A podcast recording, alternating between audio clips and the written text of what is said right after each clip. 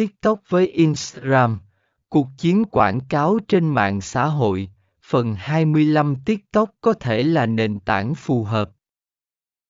Nội dung ngắn gọn và sáng tạo, nền tảng này tập trung vào video ngắn gọn và sáng tạo, vì vậy nếu bạn có khả năng tạo ra nội dung thú vị và thú vị trong khoảng thời gian ngắn, TikTok là lựa chọn tốt.